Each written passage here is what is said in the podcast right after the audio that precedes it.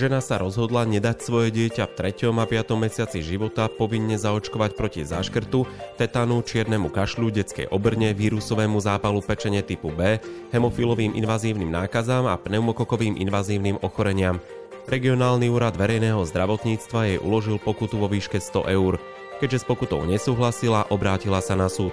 Ako dôvody odmietnutia povinného očkovania maloletej uviedli rodičia rodinnú anamnézu matky, ktorej sa nachádza zdokladovateľné ochorenie a alergia, ktoré sú kontraindikáciou očkovania a tiež závažnú reakciu na predchádzajúce očkovanie maloletej istou očkovacou látkou, ako aj prejavenie sa vedľajších účinkov po očkovaní ďalšou očkovacou látkou. Namietali, že správny orgán sa vysporiadal s posudzovaním povinného očkovania len formalisticky a neprihliadal na záujem rodičov ochrániť zdravie maloletej vzhľadom na uvedenú rodinnú anamnézu, pričom konštatoval, že došlo k porušeniu povinnosti podrobiť sa povinnému očkovaniu. V právnom štáte, akým je Slovenská republika, nemožno podľa nich zo strany akejkoľvek štátnej inštitúcie donúcovať jednotlivca k splneniu povinnosti a porušovať tým jeho ústavne garantované práva. Ďalej namietali, že väčšina, ak nie všetky prvky z očkovacích vakcín sú neúčinné. Neexistujú podľa nich ani vedecké štúdie, z ktorých by bola preukázaná účinnosť vakcíny, pričom ide len o nútený predaj farmaceutických výrobkov ministerstvom. Žalobcovia namietali aj škodlivosť vedľajších účinkov z dôvodu, že neexistujú odborné štúdie, z ktorých by vyplynula garancia, že očkovacie vakcíny nemajú škodlivé vedľajšie účinky na individuálne ľudské zdravie. Krajský súd dospel k záveru, že žaloba nie je dôvodná, preto ju zamietol. Dospel k záveru, že žalovaný ako i správny orgán prvého stupňa uplatnili svoju kompetenciu v súlade so zákonom. Konanie žalobkyne, ktoré vykazuje znaky priestupku, vyplýva zo zistení správneho orgánu, zadokumentované v administratívnom spise a mala sa ho dopustiť tým, že ako zástupca svojho dieťaťa nezabezpečila jeho povinné očkovanie v 3. a 5. mesiaci života – Žalobkyňa ako zákonná zástupkyňa si musela byť podľa súdu vedomá toho, že v takýchto prípadoch náš právny poriadok ukladá zástupcovi dieťaťa povinnosti spojené s nezabezpečením povinného očkovania. Žalobkyňa požiadala Krajský súd o prerušenie konania z dôvodu, že bola v obdobnej veci podaná ústavná sťažnosť na Ústavný súd Slovenskej republiky. Krajský súd tejto žiadosti vyhovel a uznesením konanie v tejto veci prerušil až do právoplatného skončenia veci na Ústavnom súde. Ústavný súd v obdobnom prípade okrem iného uviedol, že žiadna medicínska metóda dosiaľ nezachránila toľko životov na celom svete ako očkovanie. Očkovanie je v súčasnosti považované za jeden z najdôležitejších nástrojov primárnej prevencie. Vďaka zavedenému a detailne prepracovanému systému povinného očkovania sa v Slovenskej republike vyskytuje len veľmi málo prenosných ochorení, ktoré sú bežné v iných krajinách. Krajský súd skonštatoval, že fyzická integrita človeka je obsiahnutá v koncepte súkromného života, pričom povinný lekársky zásah, ak je čo i len minimálnej dôležitosti, činí zásah do tohto práva. Povinné očkovanie potom ako nedobrovoľná lekárska starostlivosť rovnako činí zásah do práva na rešpektovanie súkromného života, ktoré zahrňa osobnú, fyzickú a mentálnu integritu garantovanú článkom 8 odsek 1 dohovoru o ľudských právach a biomedicíne. Takýto zásah preto neznamená automaticky porušenie práva, ak je vykonaný v súlade so zákonom, ak sleduje legitímny cieľ ochrany zdravia a je nevyhnutný v demokratickej spoločnosti.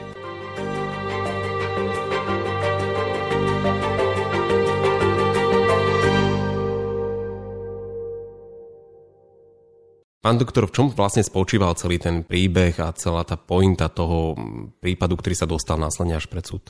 No, treba povedať, že to očkovanie v poslednom čase a nielen očkovanie a už vôbec povinné očkovanie je takým strašiakom celej spoločnosti, hoci to očkovania povinné tu už máme pomerne dlho a týka sa to teda najmä teda našich detí. No a bol to, je to veľmi zaujímavý prípad, kedy nezriedkaví, keď tí rodičia v podstate sa s obavami pristupujú práve k tomu, aby ich deti boli nejakým spôsobom zaočkovaní a práve rodičia takéhoto maloletého dieťaťa odmietli dať očkovať svoje dieťa. No a čo sa vlastne stáva s takým prípadom?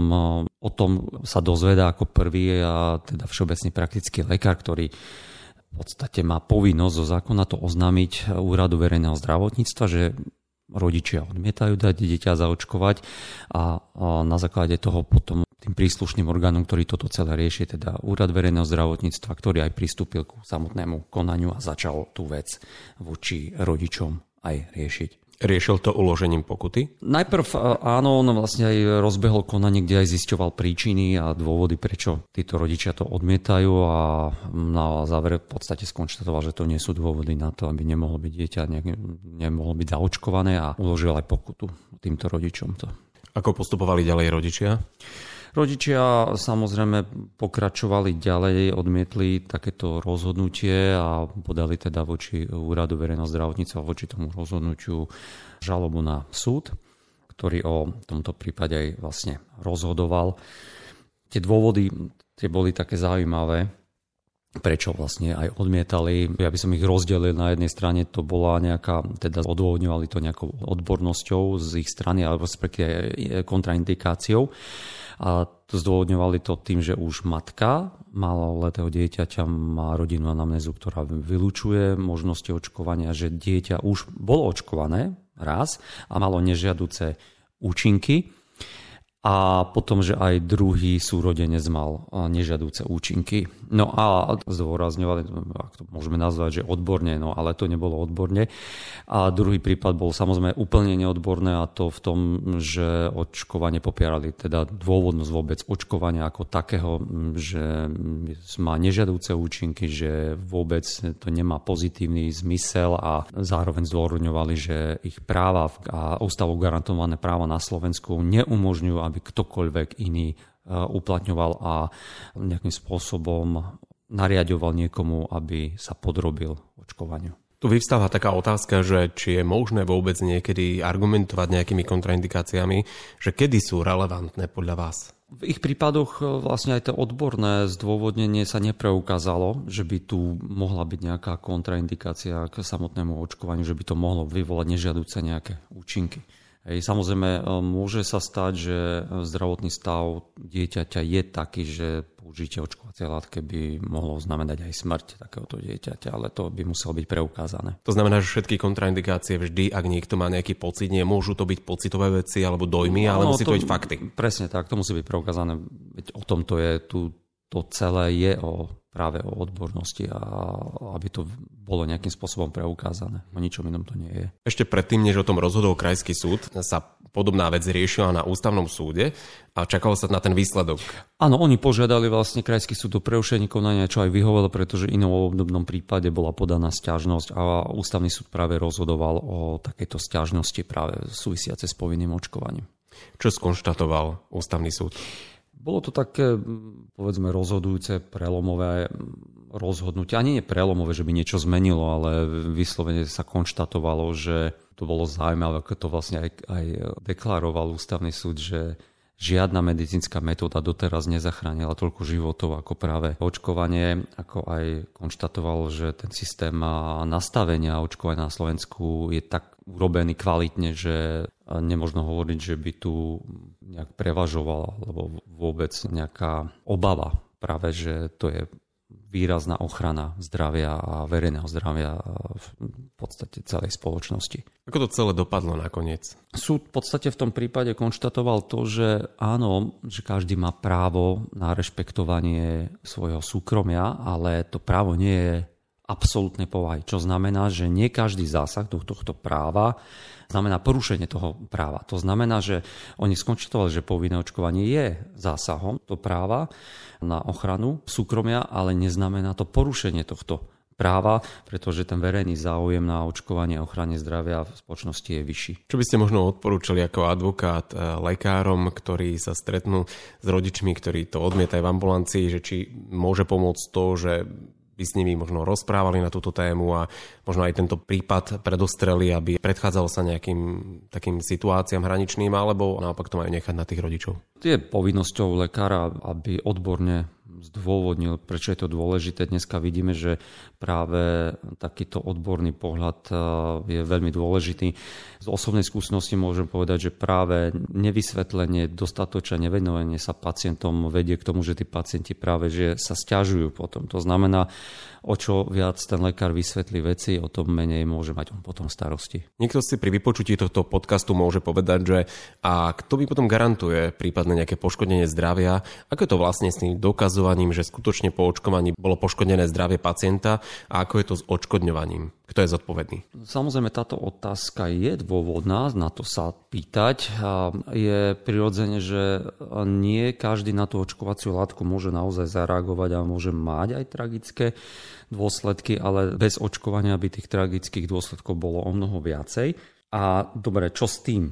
Čo sa dá vlastne robiť, pretože naozaj môže, môže dôjsť k poškodeniu zdravia alebo k smrti. Tak e, toto treba povedať, že nie je úplne dokonale riešené. E, s riešením sa prišlo až teraz, pokiaľ ide o očkovanie voči covidu, kde tú zodpovednosť vyslovene v zákone prevzal na seba štát a je to možné cez ministerstvo zdravotníctva riešiť, ale nie je to vôbec e, dobre riešené vo vzťahu k tomu povinnému očkovaniu.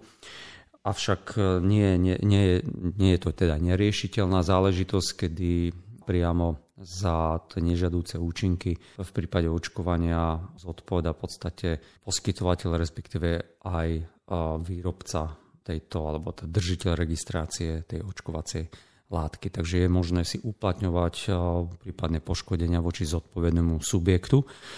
A tie nároky sú teda rôzne, jednak je to bolestné, alebo teda, teda väčšou položkou vždycky sú trvalé následky, alebo teda stiaženie hm. spoločenské uplatnenia, náklady na liečenie, alebo náklady na lieky a tak.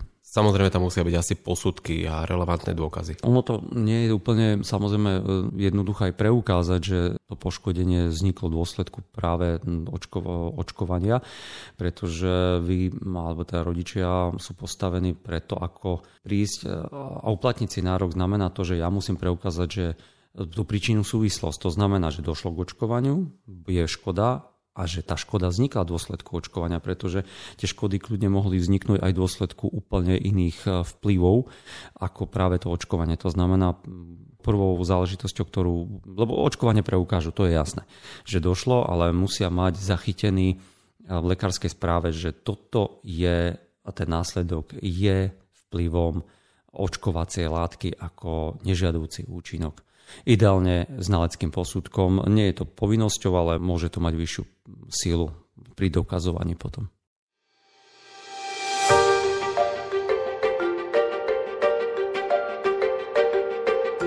Počúvali ste podcast zo série Súd rozhodol takto. Pripravil ho pre vás tým advokátskej kancelárie H&H Partners v rámci projektu mediprávnik.sk. O mesiac vám ponúkneme ďalší príbeh zo súdnej siene spolu s poučením pre prax. Dovtedy môžete každý pondelok počúvať a zdieľať naše podcasty pre lekárov a lekárnikov na rôzne medicínsko-právne témy.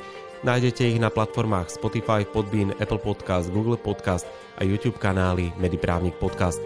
Majte sa krásne.